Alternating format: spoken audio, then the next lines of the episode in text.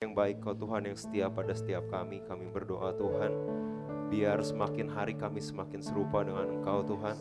Kami bertumbuh dalam pendewasaan di dalam Engkau Tuhan, biar kami mengejar versi terbaik diri kami di dalam Engkau Tuhan. Apa yang menjadi panggilanmu dalam kehidupan kami, kami berdoa Bapak, uh, supaya melalui hari ini Tuhan, melalui pemberitaan firman hari ini, melalui pujian penyembahan hari ini, kami pulang sebagai orang yang baru, kami pulang sebagai manusia yang memiliki pemikiran yang berbeda, kami pulang sebagai orang-orang yang memiliki perspektif yang berbeda dalam kehidupan kami, sehingga kami bisa menjadi berkat, bisa memenuhi apa yang menjadi panggilanmu dalam kehidupan kami. Kami berdoa Bapak, kami siapkan hati kami, kami berdoa biar Engkau yang berbicara Tuhan, pakai lidah bibir hambamu melalui kelemahan hambamu, melalui kelebihan hambamu Engkau yang memakai dan kau yang beracara hari ini Tuhan. Terima kasih Bapa, kami siap mendengarkan firman-Mu di dalam nama Yesus kami mengucap syukur. Amin. Oke, okay, have a seat. Thank you. Apa kabar? Apa kabar? Having a good holiday? Dua minggu terakhir? ada yang keluar kota, ada yang di sini aja? Anyhow, udah mulai macet lagi, kembali kepada tes kesabaran seperti semula. Masa promo sudah berakhir di Jakarta. Kita kembali ke normal mode, holiday mode sudah selesai. Anyhow, oke, okay, sebelum sebelum kita mendengarkan pemberitaan firman, first first of all, masih ada kesempatan untuk care funding untuk bakti luhur.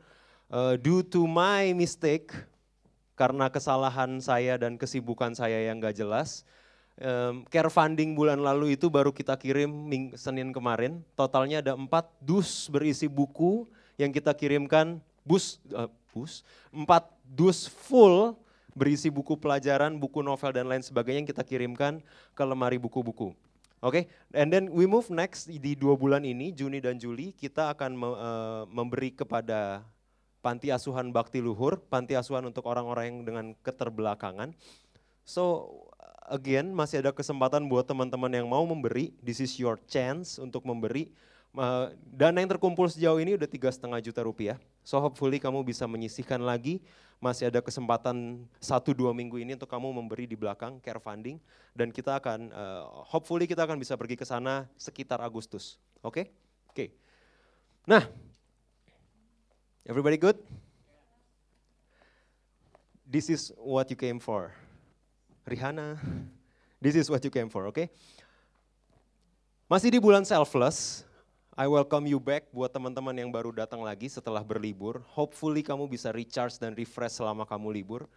Uh, but this month atau bulan ini tentang selfless, I would say ini adalah salah satu hal yang juga banyak bekerja buat saya. Banyak yang uh, minggu demi minggu sesuatu yang baru Tuhan berikan buat saya melalui apa yang disampaikan di sini. Minggu minggu pertama kita belajar dari seseorang yang namanya Yunus. Then we learn from seseorang yang namanya Jacob. But this time kita akan lihat apa sih, siapa sih sebenarnya yang menghalangi kita untuk menjadi apa yang Tuhan mau. That's that's the main thing.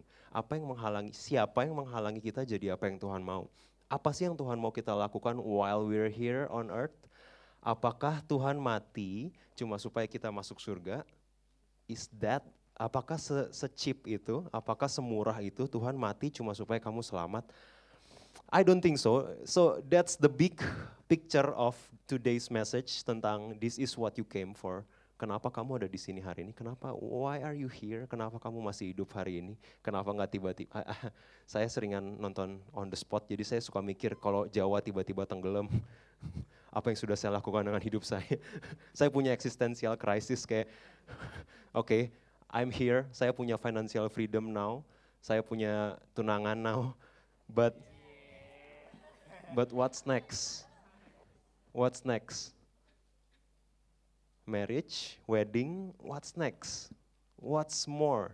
Ngumpulin emas 15 gram, is that apakah hidup cuma sekedar mengumpulkan beli apartemen baru, ganti mobil lebih baru? Is that apakah hidup cuma tentang melakukan hal yang kayak gitu? This month I learn a lot bahwa ada purpose khusus. Why are you here right now? Kenapa Tuhan belum panggil kamu pulang semalam? Oke? Okay? First of all, 2 Timotius 3 ayat first of the week kita minggu lalu dibilang kayak gini. Ketahuilah bahwa pada hari-hari terakhir akan datang masa yang sukar. He was talking about this age tentang masa ini. Hari-hari terakhir tuh hari-hari ini. Ada masa yang sukar disebutkan di situ. Dan why? Kenapa ada masa yang sukar? Ayat kedua, manusia akan mencintai dirinya sendiri dan menjadi hamba uang. Mereka akan membual dan menyombongkan diri, mereka akan menjadi pemfitnah, mereka akan beron, berontak terhadap orang tua dan tidak tahu berterima kasih, tidak mempedulikan agama, dan seterusnya di ayat berikutnya. My question, saya nggak tahu sama teman-teman, tapi saya yang dari kecil sekolah minggu dan dari kecil suka baca dulu AMI, Anak Manis Indonesia, beberapa yang ketawa itu ketahuan lahirnya 90-an sebelum 90. Anak manis Indonesia, waktu orang-orang beli fantasi, kita nggak boleh belinya Ami dibeliin ya gitu kan. Saya, saya nggak boleh beli fantasi dulu. Bo, bobo, bobo sama gadis. anyhow, anyhow, se, se, sepanjang saya mendengar ayat ini, saya saya lihat komiknya di AMI Anak Manis Indonesia, saya saya berpikir manusia akan mencintai dirinya sendiri. Yang ada di gambaran kepala saya adalah orang-orang yang lagi mabuk, orang-orang yang lagi seneng-seneng, lagi dugem. Kan gambarnya kayak gitu ya kalau zaman dulu ya. My question is this. Di hari-hari terakhir akan datang masa yang sukar. Dan di ayat 2 dibilang siapa subjeknya? Manusia. Hey, Tuhan gak bilang di hari-hari terakhir roh kudus akan pulang ke surga dan gak lagi menyertai kamu. No. Tuhan gak bilang di hari-hari terakhir iblis akan lebih banyak muncul, roh-roh jahat akan lebih banyak menggoda kamu. Dikatakan kayak gitu gak? No. Who's our biggest enemy? Manusia. Dan sering kali bertumbuh di gereja, saya berpikir manusia itu adalah orang yang di luar sana. Saya bukan, saya pengikut Kristus. manusia itu yang lagi dugem, yang belum bangun sekarang karena semalam kecapean dan lain sebagainya. Hey, one thing, ayo baca pelan-pelan. Menjadi hamba uang, mereka membual dan menyombongkan diri, mereka fitnah, mereka berontak terhadap orang tua, mereka nggak tahu terima kasih, mereka nggak mempedulikan agama, nggak tahu mengasihi, nggak mau berdamai, suka ngejelekin orang, tidak mengekang diri, garang, nggak suka hal-hal yang baik, suka berkhianat, nggak berpikir panjang, berlagak tahu atau sotoy, lebih menuruti hawa nafsu daripada menuruti Allah. I ask you, selain saya ada nggak yang ngerasa, kok kayaknya saya lagi diomongin ya di sini. Saya ngerasa soalnya. Oh, oh God, ada beberapa simptom yang saya sadar saya sendiri kayaknya punya deh. Wow, ketika dibilang manusia, it's me betapa saya nggak sadar kok saya sepertinya mulai menghargai penghasilan lebih dari apa pun. Kok saya mulai memeasure orang berdasarkan penghasilannya. Kok saya mulai memeasure kesuksesan orang dalam hidup berdasarkan berapa jumlah apartemen yang dia punya. Kok saya mulai merasa bahwa orang tua saya nggak tahu banyak karena yang sekolahnya tinggi saya. Saya, teman-teman mungkin nggak. I found out that I'm the one mereka nggak tahu berterima kasih. Some of us nggak peduli lagi yang agama-agama doa no we don't need that. Kita cuma perlu motivasi. Dan dan kita suka berkhianat nggak berpikir panjang. I want it today. Kalau saya nggak punya uangnya saya akan kredit. But I need that phone today. Dan menuruti hawa nafsu daripada menuruti Allah. Hey guys ada satu buku yang saya baca, Ego is the Enemy, dan penulisnya Ryan Holiday bilang kayak gini, Your biggest enemy is in the mirror. Gak perlu iblis buat godain kamu. Ada tendensi buat kita semakin lama semakin seperti ini. Saya, I hope kamu enggak. Ada tendensi dari all of us millennials yang yang semakin lama semakin berkhianat, nggak berpikir panjang, sok tahu, merasa saya lebih tahu karena saya punya akses ke Google, sementara orang tua saya nggak punya. dan dan tidak tahu mengasihi, nggak suka damai, sukanya ngejelekin orang di belakang, nggak suka mengekang diri, senggol bacok mod, lu senggol gue gue bacok gitu, ya kan? Nggak garang, nggak suka hal-hal yang baik.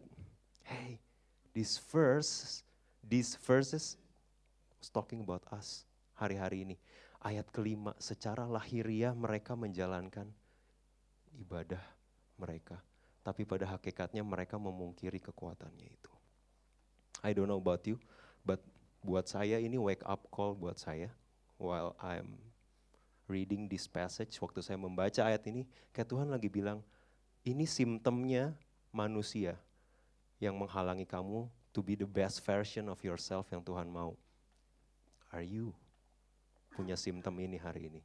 Berontak terhadap orang tua, garang, suka berkhianat, suka ngejelekin orang.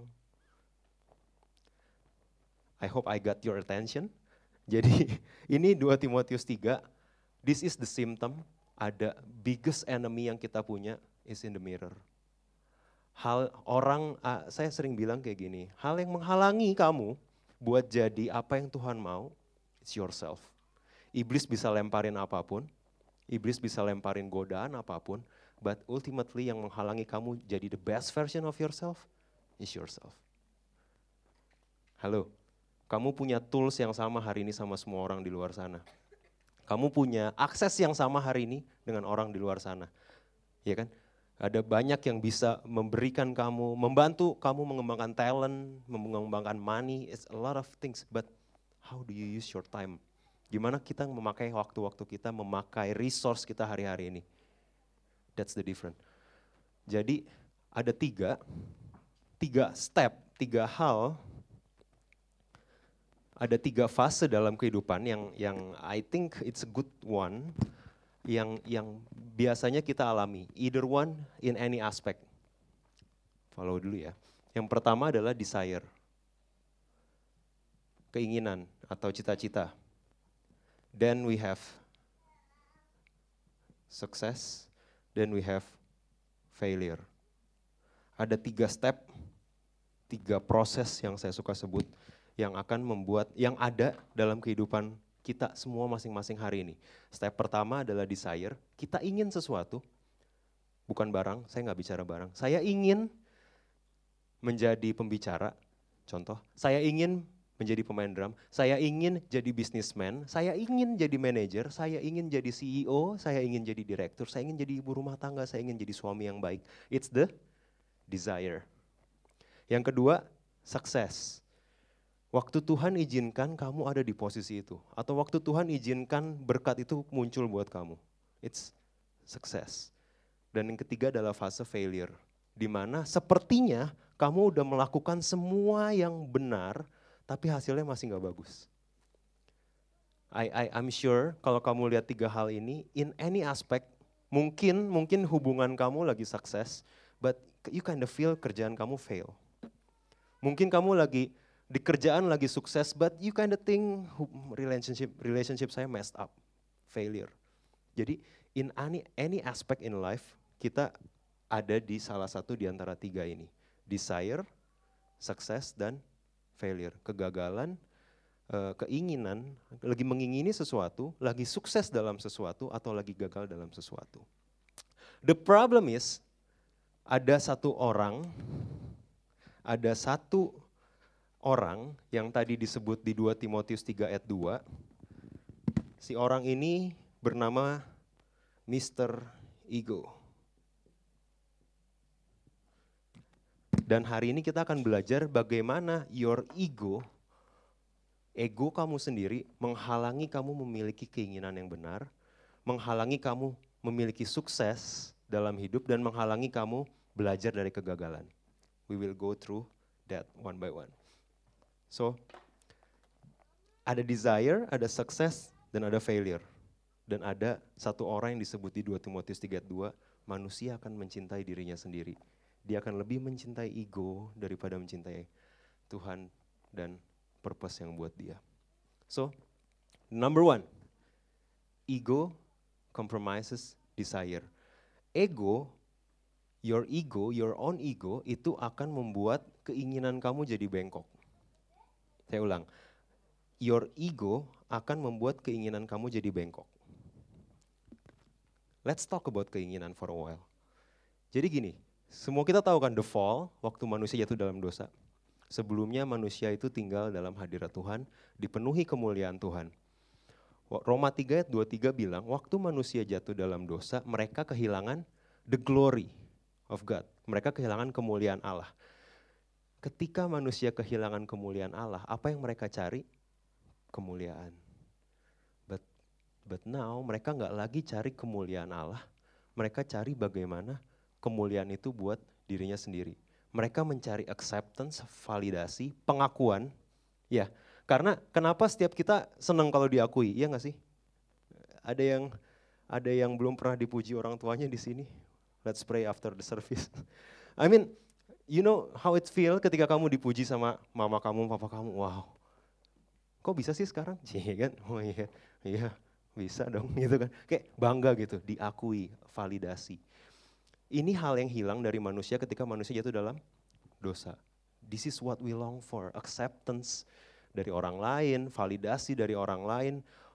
Dan, dan Tuhan udah jawab ini dengan dia mati di atas kayu salib dan bilang, hey my grace is enough. Saya isi kekosongan kamu dengan cara saya mati buat kamu. Now you have access to my glory. But Efesus 2 ayat 10 bilang kayak gini. Ketika Yesus mati buat kita, kalau yang tadi saya ulang di awal, Yesus nggak mati cuma buat kamu selamat. Serius, kalau kalau tujuan Tuhan mati buat kamu cuma supaya kamu selamat, mendingan habis dibaptis langsung ditembak, bener gak? Ya daripada dosa lagi gitu kan. Baptis, angkat tembak gitu. Baptis, angkat tembak, langsung masuk surga gitu kan. But the truth is, Tuhan gak mati cuma supaya kamu selamat. Terlalu mahal harga yang dia bayar kalau dia mati cuma buat kamu masuk surga. It's more than that. Efesus 2 ayat 10 bilang karena kita ini buatan Allah diciptakan dalam Kristus Yesus untuk melakukan a good work. Pekerjaan baiknya di surga nanti apa di sini? Di sini. There's a purpose in each of you. Kalau popo kamu, kalau kungkung kamu belum meninggal hari ini dan dia sudah tua dan dia nggak bisa ngapa-ngapain, kenapa Tuhan belum panggil dia pulang? Masih ada purpose Tuhan buat dia. Masih ada yang Tuhan mau bentuk ke kamu melalui di mereka. That's why mereka belum dipanggil pulang. See, there's a purpose. Enggak sesimpel saya masuk surga, yang penting saya dibaptis masuk surga. It's more than that. Pekerjaan, ih haram ngomongin pekerjaan. Yesus mati buat kita cara cuma-cuma. Pekerjaan tidak menyelamatkan kita, ya kan? Iya, iya, iya. But kita nggak lagi ngomongin keselamatan. Ya, iya iya. Pekerjaanmu, perbuatan baik kamu nggak membuat kamu lebih spesial buat Tuhan. Perbuatan baik kamu nggak membuat Yesus makin sayang sama kamu. No, His love is complete and it's finished. Tapi dia punya purpose, dia punya tujuan untuk kamu melakukan pekerjaan yang baik. Karena kamu representatifnya Allah. Ketika Tuhan menciptakan dunia, dia bilang, it's good. Dia menciptakan hari kedua dan terakhir dibilang, it is good, it is good, it is good. Kenapa kamu ada di sini hari ini? For you to do the same thing. Di accounting, di arsitektur, di kedokteran. Halo, to do the same thing. Untuk melakukan pekerjaan baik. Ego compromises our desire keinginan kita yang tadinya mau kemuliaan Tuhan, Tuhan menciptakan kita untuk menginspirasi kehidupan orang lain. Tuhan menciptakan kita to reach and to help other people. Tuhan menciptakan kita, Tuhan membiarkan kita masih bernafas hari ini to follow Him with all our hearts, our mind, our strength, our desires, ya kan? Untuk mengasihi Dia, mengikuti Tuhan. But dengan cerdik dunia men mentwitch, mentwist tujuan awal itu. Now we see what? Instead of inspiring life, we settle for more likes. Bukan lagi menginspirasi life orang lain, kita cukup senang dengan di like oleh seribu orang. Wah, gue inspiring. Padahal cuma ngepost. Kerjaan Tuhan nggak cuma selfie sama nulis surat by the way. Waktu Yesus di bumi, dia actually go ke orang-orang dan memenuhi kebutuhan mereka.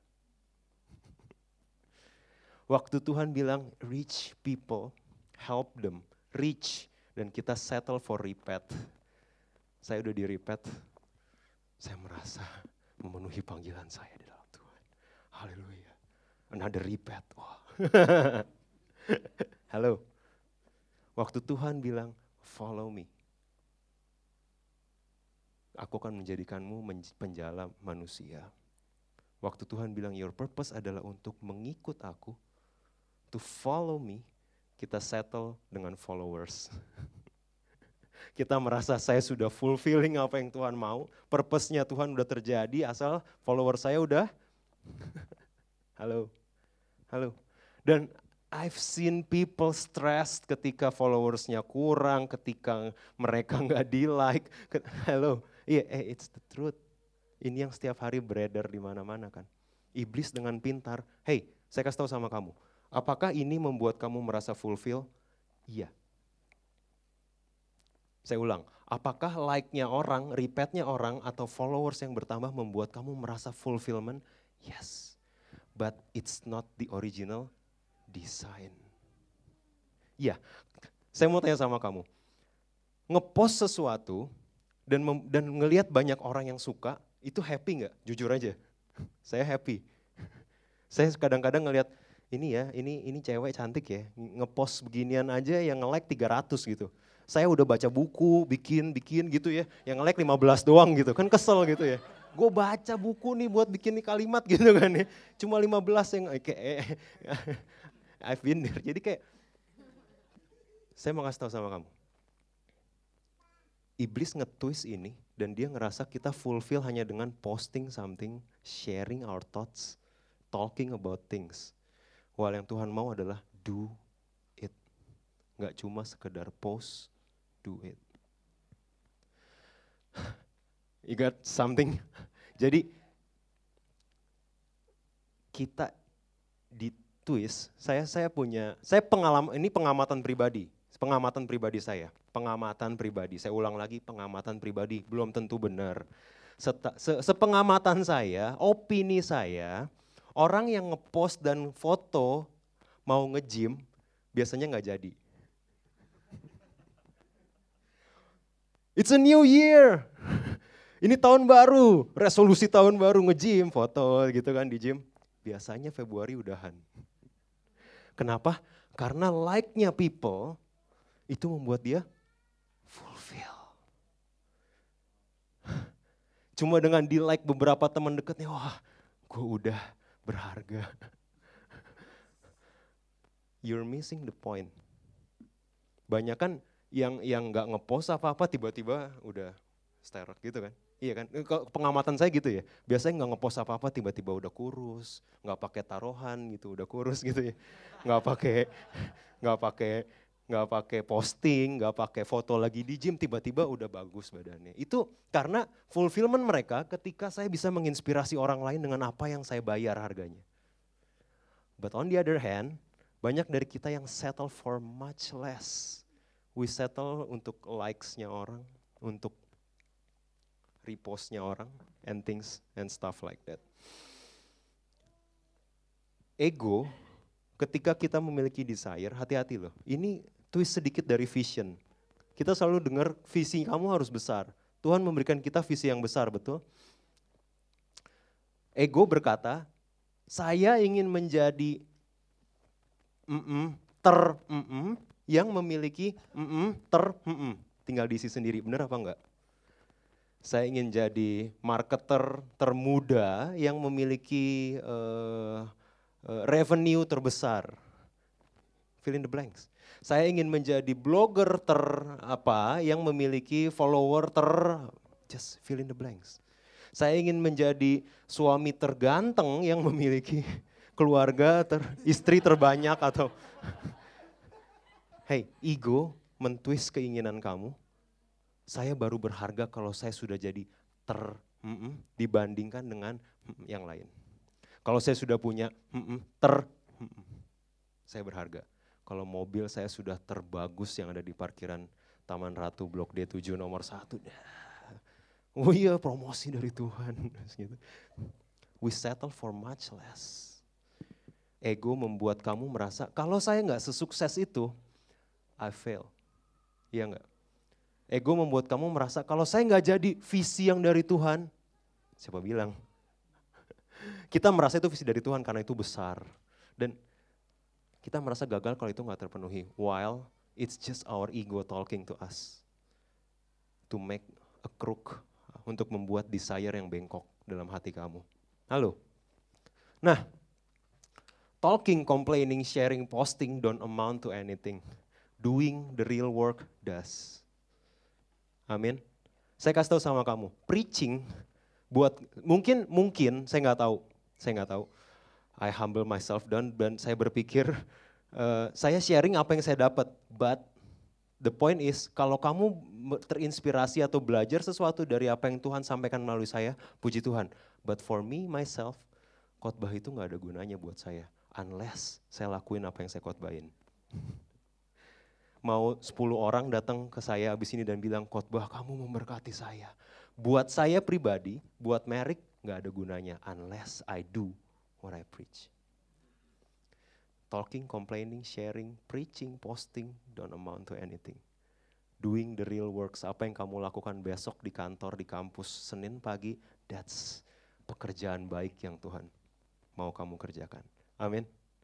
Let's talk about passion versus purpose for a while. Desire.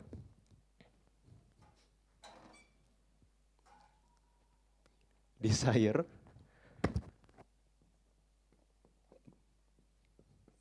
Di sebelah sini ada passion dan di sebelah sini ada purpose.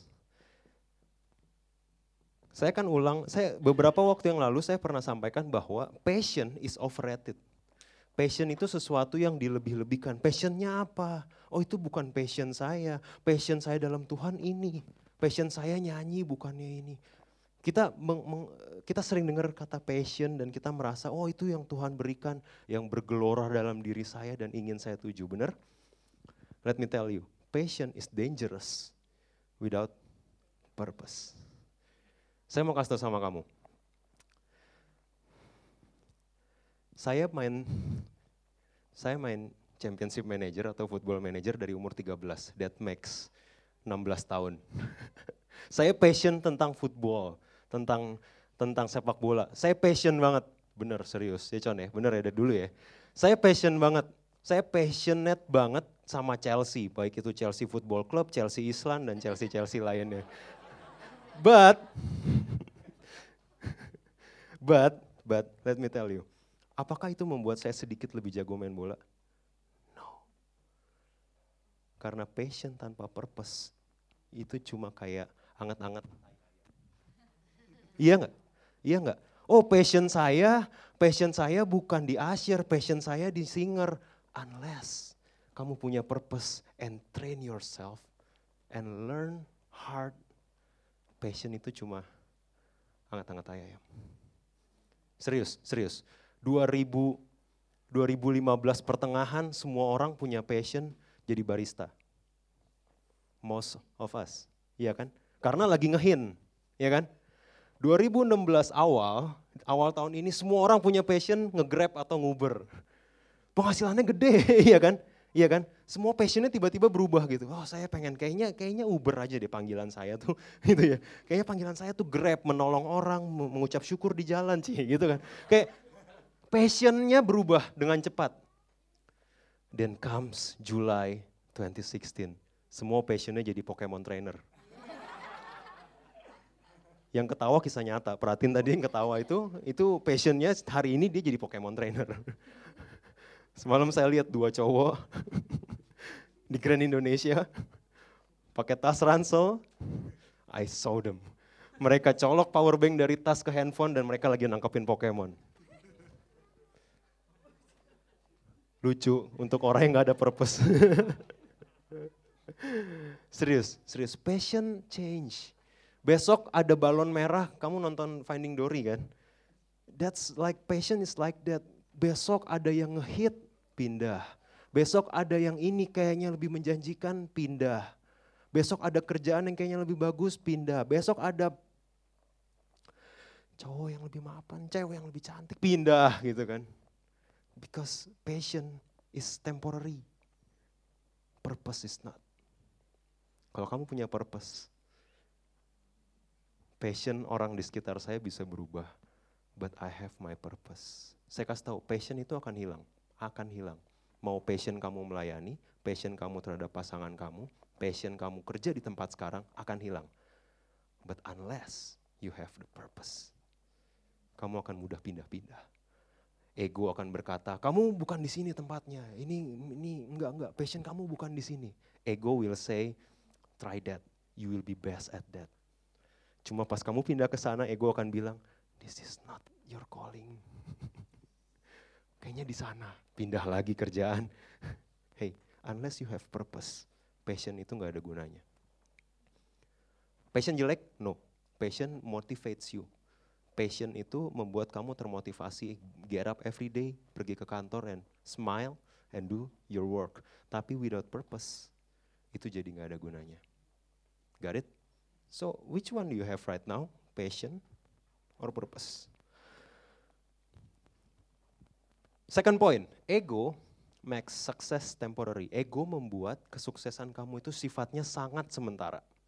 Ego membuat kesuksesan kamu sangat sementara.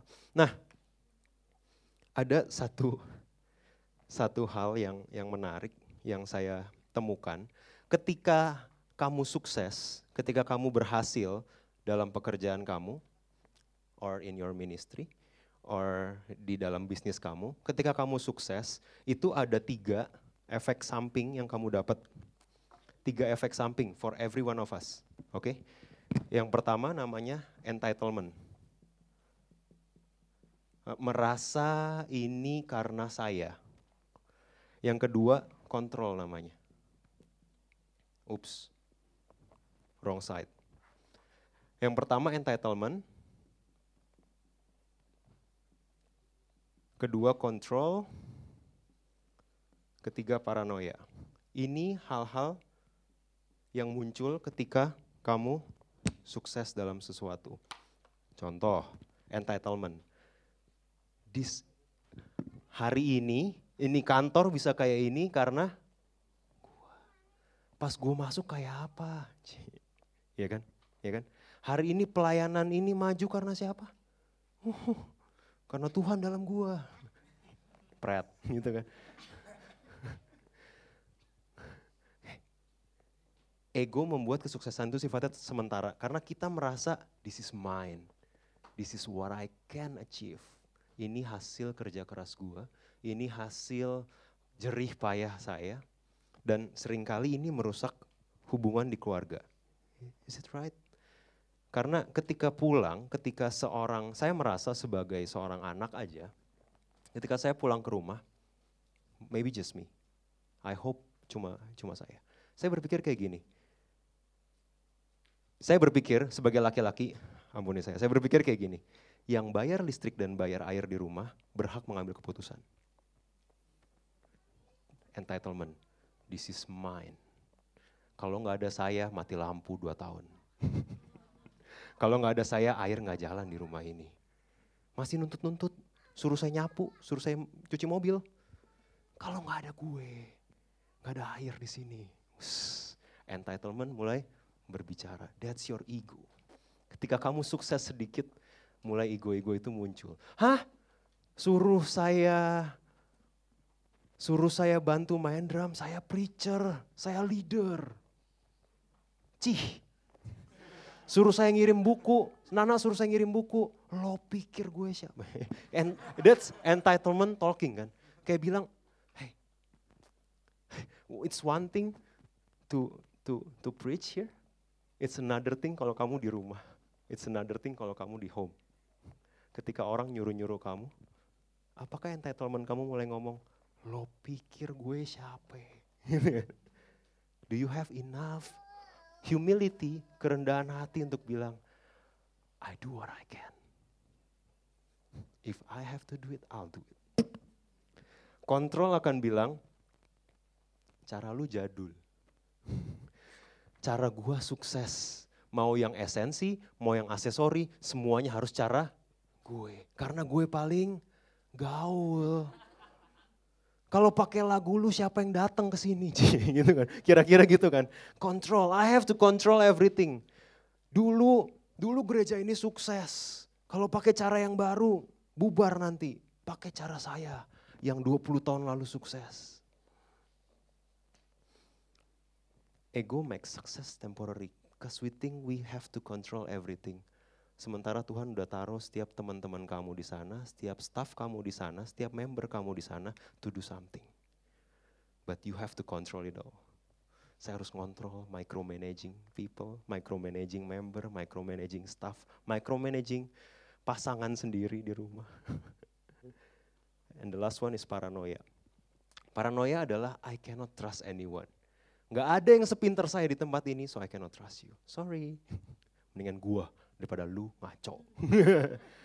Kita ketawa, but it happens di kantor, di kerjaan. Instead of memberi orang kesempatan untuk membuat kesalahan dan belajar, we say no, you're too stupid to do this, let me do it. Paranoia. Ada ini baru takut. Ada orang-orang yang yang oke, okay, saya saya switch sebentar. Orang-orang yang konteksnya relationship, waktu dia nggak punya pacar, dia easy going and fun. Pas dia punya pacar, he just has to control pasangannya, harus paranoia kalau dulunya waktu waktu gebetan santai, waktu udah pacaran, semua line kamu harus masuk ke komputer saya gitu kan. Set. hey, hey, we, we met those kind of people. Saya nggak berusaha hiperbolik tapi I've, I've seen orang-orang yang ketika dia sukses, ketika Tuhan izinkan ada step up dalam hidupnya, entah dalam menemukan calon pasangan, entah dalam dalam any many things, but they have the paranoia bahwa kalau lu ngaco, semua pencapaian gua akan hilang. Satu yang dia lupa adalah setiap kita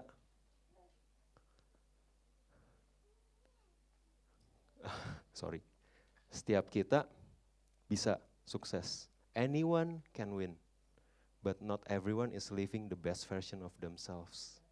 Setiap kamu bisa sukses, setiap kamu bisa punya pacar, setiap kamu bisa nikah, setiap kamu bisa jadi CEO, serius. Modalin aja satu tukang bakso, terus kamu sebut saya CEO bakso Taman Ratu. It's very easy, karena kita hidup di budaya di mana orang lebih menghargai be daripada do. Waktu kecil, waktu kecil dibilang apa? Kerja yang benar supaya jadi orang, ya kan? As if kalau dia nggak kerja, dia bukan. Pernah dengar nggak? Atau cuma saya? Karena saya agak kekampungan. Eh, sering dengar kayak gitu? Kalau kalau kerja yang benar supaya kamu jadi orang. As if kalau saya nggak jadi polisi, kalau saya nggak jadi dokter, kalau saya nggak jadi arsitek, I'm less valuable human being. Kita menghargai posisinya apa emangnya? Emang dia siapa? Sering dengar? Emang dia siapa? Kita lebih menghargai, kita hidup di budaya yang lebih menghargai be daripada do. Saya mau bilang sama kamu, saya mau bilang sama kamu, anyone can win. Setiap orang itu dengan mudah, kamu mau jadi leader, kamu bisa jadi leader. Serius. Men, men, menjadi leader itu mudah.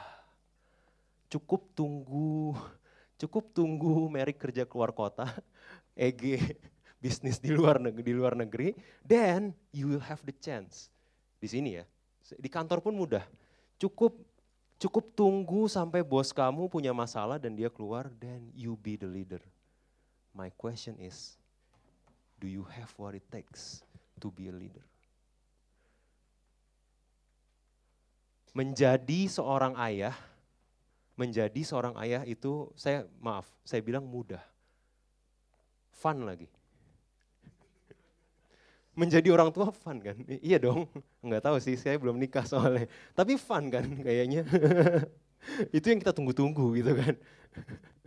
menjadi orang tua, punya anak, proses punya anak itu fun buat laki-laki.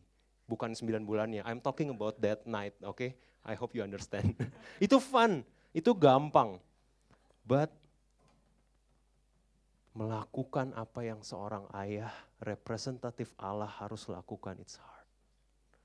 Punya anak tuh gampang. Menjadi seorang ayah yang mewakili Tuhan di bumi, that's hard. So you think, you think pernikahan mudah? I tell you, wedding it's easy. Marriage is about the do. menjadi seorang suami itu cuma butuh antara 90 juta sampai 200 juta. Boom, jadi suami, serius. Ya, nomornya nomornya bener kan nih?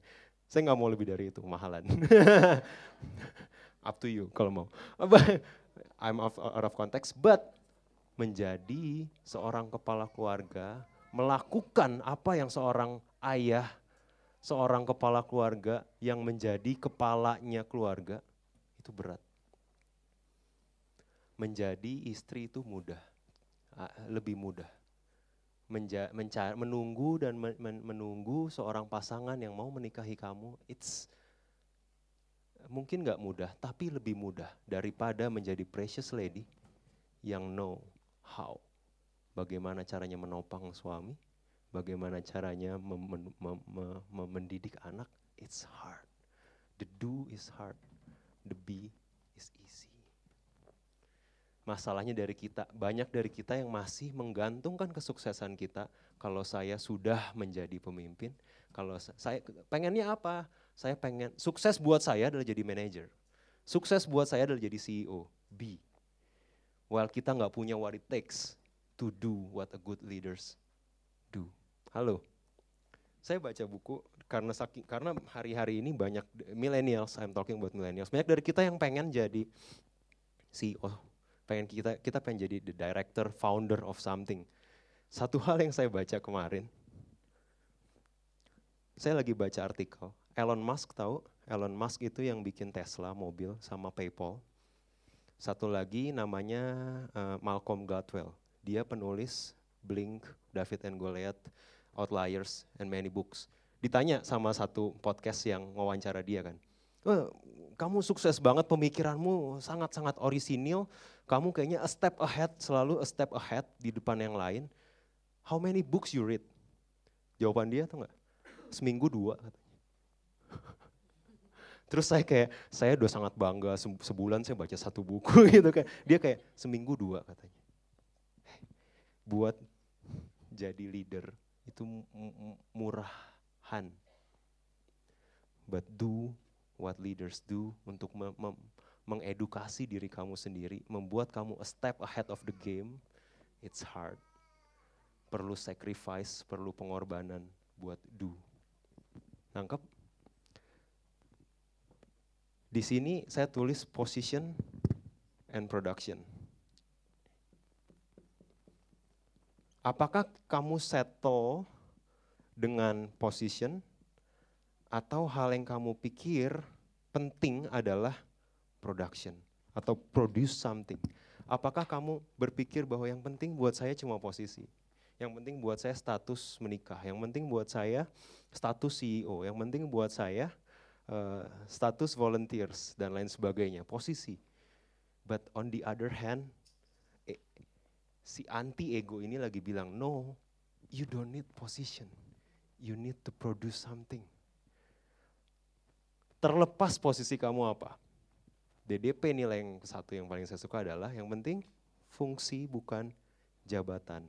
Anehnya kita gaungkan itu terus menerus, tapi hari ini a lot of times kita masih dengar apa? Gimana maju kalau leadernya kayak gitu? Padahal nilainya yang penting fungsi bukan jabatan. Kalau gue jadi leader, gue gak bakal kayak gitu. Let me tell you, kalau kamu berpikir, kalau saya jadi pemimpin saya gak bakal kayak dia. I give you a hint, you will be exactly like him. Kalau kamu berpikir di rumah saya gak mau jadi orang tua kayak gini, and you do nothing about it, you'll be the same person. prove it. Jangan sih. But it's true. It's true. Do something about it. Apa yang harus saya sambil saya jalan Tuhan membuka sambil saya mempersiapkan my my marriage sambil saya mempersiapkan hal-hal yang as a next step buat hidup saya, yang Tuhan buka bukan berkat. I will think ketika saya merencanakan menikah dan Tuhan tiba-tiba kasih bonus, Tuhan tiba-tiba kasih promosi. No, tahu yang Tuhan buka sama saya apa? My dark side. Ada karakter-karakter saya yang saya pikir udah nggak ada muncul lagi. Oh, I have to. saya harus berurusan sama karakter-karakter ini sebelum saya menikah. Do. Saya harus belajar gimana supaya saya bisa konflik resolution dengan benar. Gimana supaya saya nggak garang, tidak mau berdamai. Those, those kind of thing. Halo, karena be itu mudah. But can you do it? Dengan Tuhan bisa, but you have to do it. Oke? Okay? Got something so far? Di Matius 28 ayat 19, the great comment yang Tuhan kasih sebelum dia meninggalkan uh, dunia sebagai manusia, satu komen yang dia kasih kayak gini. Karena itu pergilah, jadikanlah semua bangsa muridku dan baptislah mereka dalam nama Bapa, Anak dan Roh Kudus. Satu hal yang ting muncul di ayat ini buat saya ketika baca, kita sering baca kan, tapi satu hal yang muncul ketika saya baca ini adalah murid. Kenapa kata yang dipakai murid? Kenapa nggak jadikan semua bangsa hambaku, jadikan semua bangsa pengikutku, jadikan semua bangsa. There are a lot of banyak banyak predikat yang bisa dipakai. Kenapa murid? Karena Steve Jobs berkata, stay foolish. Cuma murid, cuma murid yang bisa berpikir, I have to learn something. Saya harus belajar sesuatu saya nggak menguasai menjadi seorang ayah dengan sempurna. Saya nggak menguasai menjadi seorang suami dengan sempurna. Bahkan saya nggak menguasai gimana cari jadi pacar yang baik. I have to learn. I have to dig the words. Saya nggak tahu gimana caranya khotbah yang bisa merema. No, no, no. I have to dig the words. Kalau orang yang punya mental murid, dia akan selalu belajar. Dan itu yang Tuhan mau ketika Kohandri bilang teleos bulan lalu, I hope you remember, that's deep. Itu lagi bilang, hendaklah kamu dewasa semakin hari sama seperti aku dewasa. Kalau kamu versi hari ini sama kamu versi 2015 masih sama, there's something wrong. Maybe the person in the mirror menghalangi kamu untuk naik level. Your ego. So step up. Are you with me? Satu hal mengenai murid, ada seorang pelatih bela diri namanya Frank Shamrock di Amerika. Satu hal yang merema buat saya, dia bilang kayak gini. To learn, you need three things. Satu, tambah-tambahan. Dua, kurang-kurangan. Tiga, sama dengan. Artinya apa? Frank Shamrock bilang kayak gini, kalau kamu mau jadi yang, kalau kamu mau belajar sesuatu, mau itu marriage, Mau itu pernikahan, mau itu pacaran, mau itu accounting, mau itu service industry, mau itu barista, anything, you name it. Kamu mau belajar sesuatu dan grow di dalam sesuatu, you need three things. Pertama apa? Tambah, kedua, kurang, ketiga, sama dengan. Maksudnya apa? Maksudnya gini, to learn, kamu perlu seseorang yang sudah pernah di sana, you need a mentor. Saya nggak bilang rohani doang ya, no. Kadang-kadang sales mentor juga ada kan atau atau pernikahan yang sudah menjalani puluhan tahun juga ada. Dan you need seseorang yang baru mau masuk, yang jauh lebih cupu dari kamu. Why? Karena pemahaman kamu akan sempurna, pemahaman kamu akan lebih komplit kalau kamu bukan cuma menerima, tapi kamu mencoba membagi apa yang kamu tahu. Halo, kalian yang di sini IP-nya kumlot, I assume kebanyakan pasti sering ngajarin temennya. Karena ketika kamu ngajarin orang, kamu mendapat pemahaman yang berbeda. Dan you need the equals. Kamu perlu orang yang selevel sama kamu untuk men-challenge kamu. Untuk orang-orang yang bilang, kenapa kayak gitu?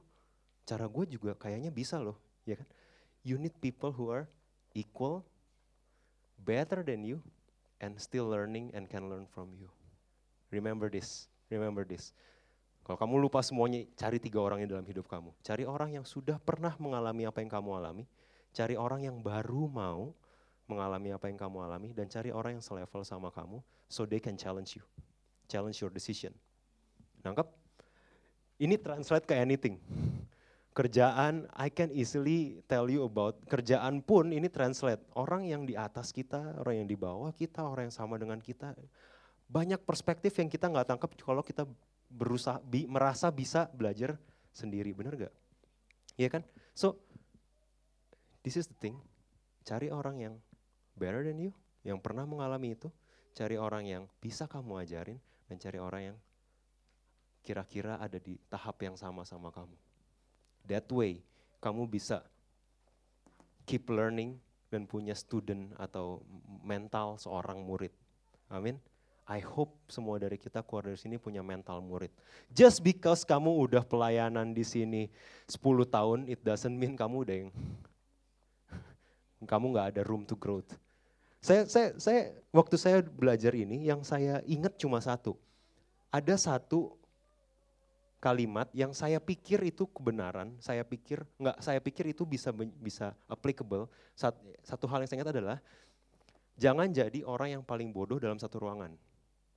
Jangan jadi orang yang paling pinter dalam satu komunitas. Kalau kamu udah jadi paling pinter, keluar dan cari di mana kamu jadi paling bodoh. Supaya kamu ber, bertambah terus. Satu hal yang lupa disampaikan di kalimat itu adalah ketika kamu sudah menjadi paling pinter di satu ruangan dan kamu memutuskan untuk keluar karena cari orang-orang yang lebih pinter, apa yang terjadi sama orang-orang yang kamu tinggalkan? That's your friends. That's your itu sahabat kamu. They're your families. Apakah cuma karena mereka nggak penghasilan kamu sudah paling besar di ruangan ini, jadi kamu harus cari komunitas lain yang penghasilannya lebih besar dari kamu? That's so stupid. Karena Tuhan izinkan yang plus, yang minus, yang sama dengan to make you grow. Amin. You got something? Next. Masih semangat? Last point. Ego makes failure permanent. Ego, Mr. Ego ini, Mr. Mr. Egi, Mr. Ege, Mr. Ego. What? Gak jelas. Ego makes failure permanent. Ego membuat kegagalan kamu jadi sesuatu yang permanen. Ah, sebelum saya masuk lebih jauh, let me tell you this. You will fail. You will fail. Gak peduli seberapa baik kamu mempersiapkan pelayanan pernikahan, kehidupan rumah tangga, someday you will disappoint her. Kamu akan mengecewakan pasangan kamu, kamu akan mengecewakan anak kamu, terlepas seberapa rajin kamu prepare and plan, kamu akan mengecewakan home member kamu, your staff. But ego akan membuat kegagalan itu sesuatu yang permanen. While Tuhan mengizinkan kegagalan di season di mana kamu bisa bertumbuh paling cepat ketika kamu gagal. Halo. Cuma karena cuma karena kamu melakukan, hey let me tell you this, cuma karena kamu melakukan semua hal yang baik, belum tentu hasilnya baik loh. Tuhan gak pernah janji kalau kamu lakuin A, B, C dan kamu gak akan punya lembah kelam. No. David said, meskipun aku berjalan dalam lembah kekelaman, Tuhan menyertaiku. Sadrak Mesak Abednego bilang, I rather be in the fire with God daripada di luar perapian tapi nggak sama Tuhan. Nggak ada nggak ada ayat yang menjanjikan kamu akan nggak akan mengalami kegagalan. You will, it will happen. You will fail. Tapi poinnya adalah jangan sampai kegagalan kamu itu jadi sesuatu yang permanen. Halo, learn from it. Yohanes 16 ayat 33 bilang, semuanya itu kukatakan kepadamu supaya kamu beroleh shalom dalam aku. Dalam dunia kamu akan menderita penganiayaan, but take heart, for I have overcome the world.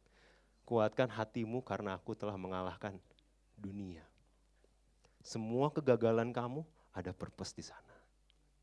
Halo, semua kegagalan kamu hari ini ada purpose di sana. Karena satu hal yang saya pelajari adalah we cannot be humble unless we endure humiliation. Halo. Kamu nggak akan pernah kamu nggak akan pernah rendah hati sampai orang merendahkan kamu. kamu nggak akan pernah rendah hati sampai orang nginjek-nginjek kamu, menganggap kamu nggak ada apa-apanya, sampai situasi ngajarin kamu bahwa hey, kamu bisa prepare, kamu bisa belajar, kamu bisa pinter, but in the end kamu bisa gagal. Halo. We cannot be humbled unless we endure humiliation. Jadi kalau hari ini kamu ada humiliation, kegagalan di pernikahan, kegagalan di keluarga, kegagalan di nggak memberontak terhadap orang tua, kegagalan di nggak garang, kegagalan di memberi, it's because God wants you and me to be humble. I can do it. I cannot do it without you. Sampai di poin di mana kamu bilang, I cannot do this without you God. Itu sebabnya saya tahu semua janji yang Tuhan kasih. Saya tahu semua promise yang Tuhan punya buat saya. Kamu akan jadi kepala bukan ekor. Kamu akan semakin naik tidak turun. Kemahmu akan mengembang selain badanmu, kemahmu juga mengembang ke kanan, ke kiri. That's the promise. Hari ini izinkan saya sampaikan sama teman-teman. Forget it. Apa pun yang Tuhan janjikan, kita berharap, kita beriman, iya, forget it. Persistence. Mari kita kejar persistence. Mari kita kejar konsistensi. Mari kita kejar kegigihan.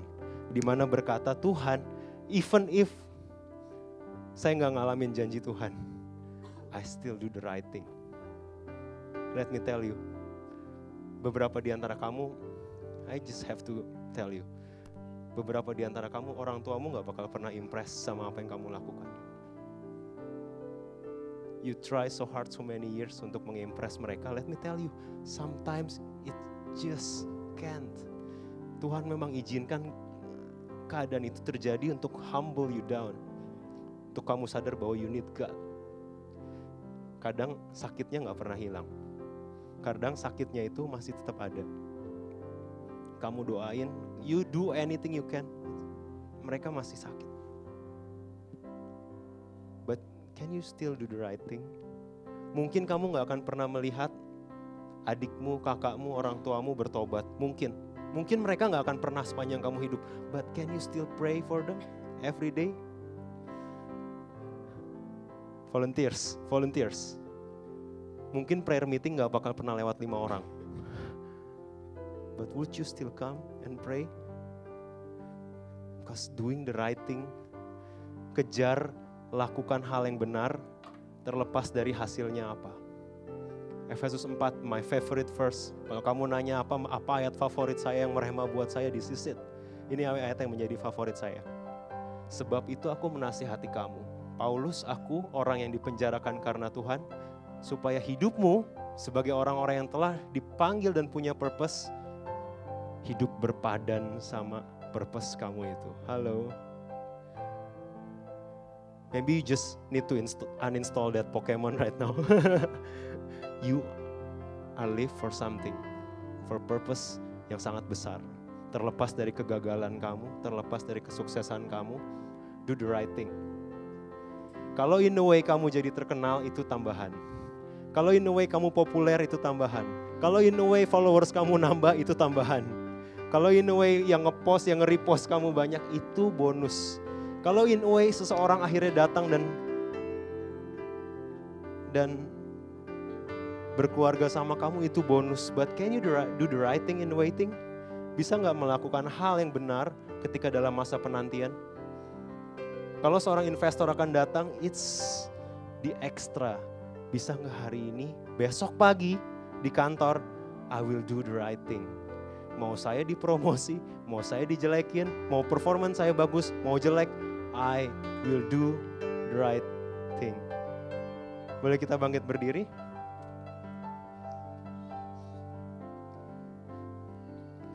I hope, saya berharap apa yang saya sampaikan cukup singkat ini bisa menjadi berkat as it bless me to do the right thing terlepas dari hasilnya apa. Mungkin mungkin saya nggak akan pernah jadi seorang pastor dengan gereja terbesar di Jakarta, mungkin nggak pernah. Mungkin saya nggak akan pernah menjadi seorang CEO dari startup terbesar di Southeast Asia. Mungkin saya nggak bakal pernah. But I will still do the right thing. Will you? Will you? When you do it for God, orang-orang akan mulai lihat kamu. Tapi jangan kejar respect orang lain kejar panggilan Tuhan. Kalaupun saya sampai mati, sampai dipanggil Tuhan masih nggak terkenal, so what? I will still do the right thing. Halo, let's praise God. My heart to the heaven, Jesus be the center. It's all about you. Yes, it's all about you. from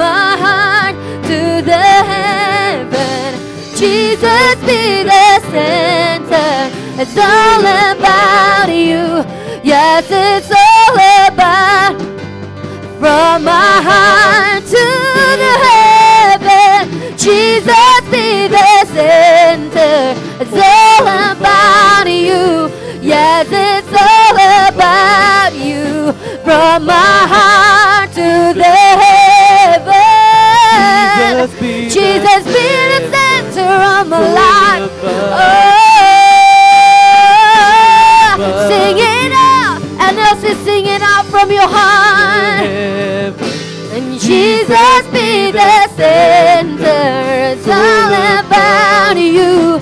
Yes, it's all about you. From my heart to the heaven. Jesus be the center. It's all about you. Yes, it's all about you. And It's all about you. As it's all about you. And it's all about you. Yes, it's all about you.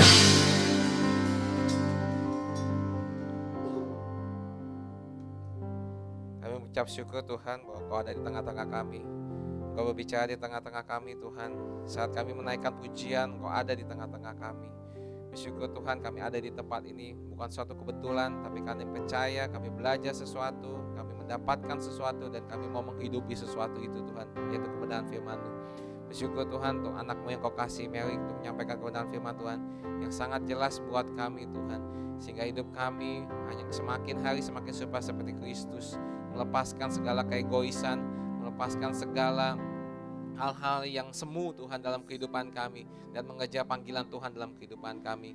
Berkati Mary Tuhan yang sudah menyampaikan kebenaran firman-Mu Tuhan Yesus. Berkati pekerjaannya, berkati keluarganya, berkati masa depannya, berkati pasangan hidupnya, berkati rencana ke depan Tuhan sehingga terus Tuhan pakai menjadi alatmu memberkati banyak orang, menginspirasi banyak eh, teman di sekitarnya sehingga hidupnya boleh menjadi berkat Tuhan. Saudara yang dikasih Tuhan, hari ini kita sudah eh, ibadah tempat ini sudah selesai. Sebelum kita pulang, mari arahkan kedua tangan kita dan terimalah berkat dari Tuhan kita Yesus. Firman Tuhan berkata, Aku memberkatimu dan aku melindungimu. Aku menyinari engkau dengan wajahku dan memberikan engkau kasih karuniaku. Aku menghadapkan wajahku kepadamu dan memberikan engkau damai sejahteraku. Damai sejahtera dari Allah Bapa, kasih setia daripada Tuhan Yesus Kristus dan persekutuan yang manis dan indah dari Roh Kudus yang selalu menyertai kita saat ini dan sampai selama-lamanya. Pulanglah dan terimalah berkat ini saudara. Tapi jangan lupa, jadilah berkat di mana pun kita berada.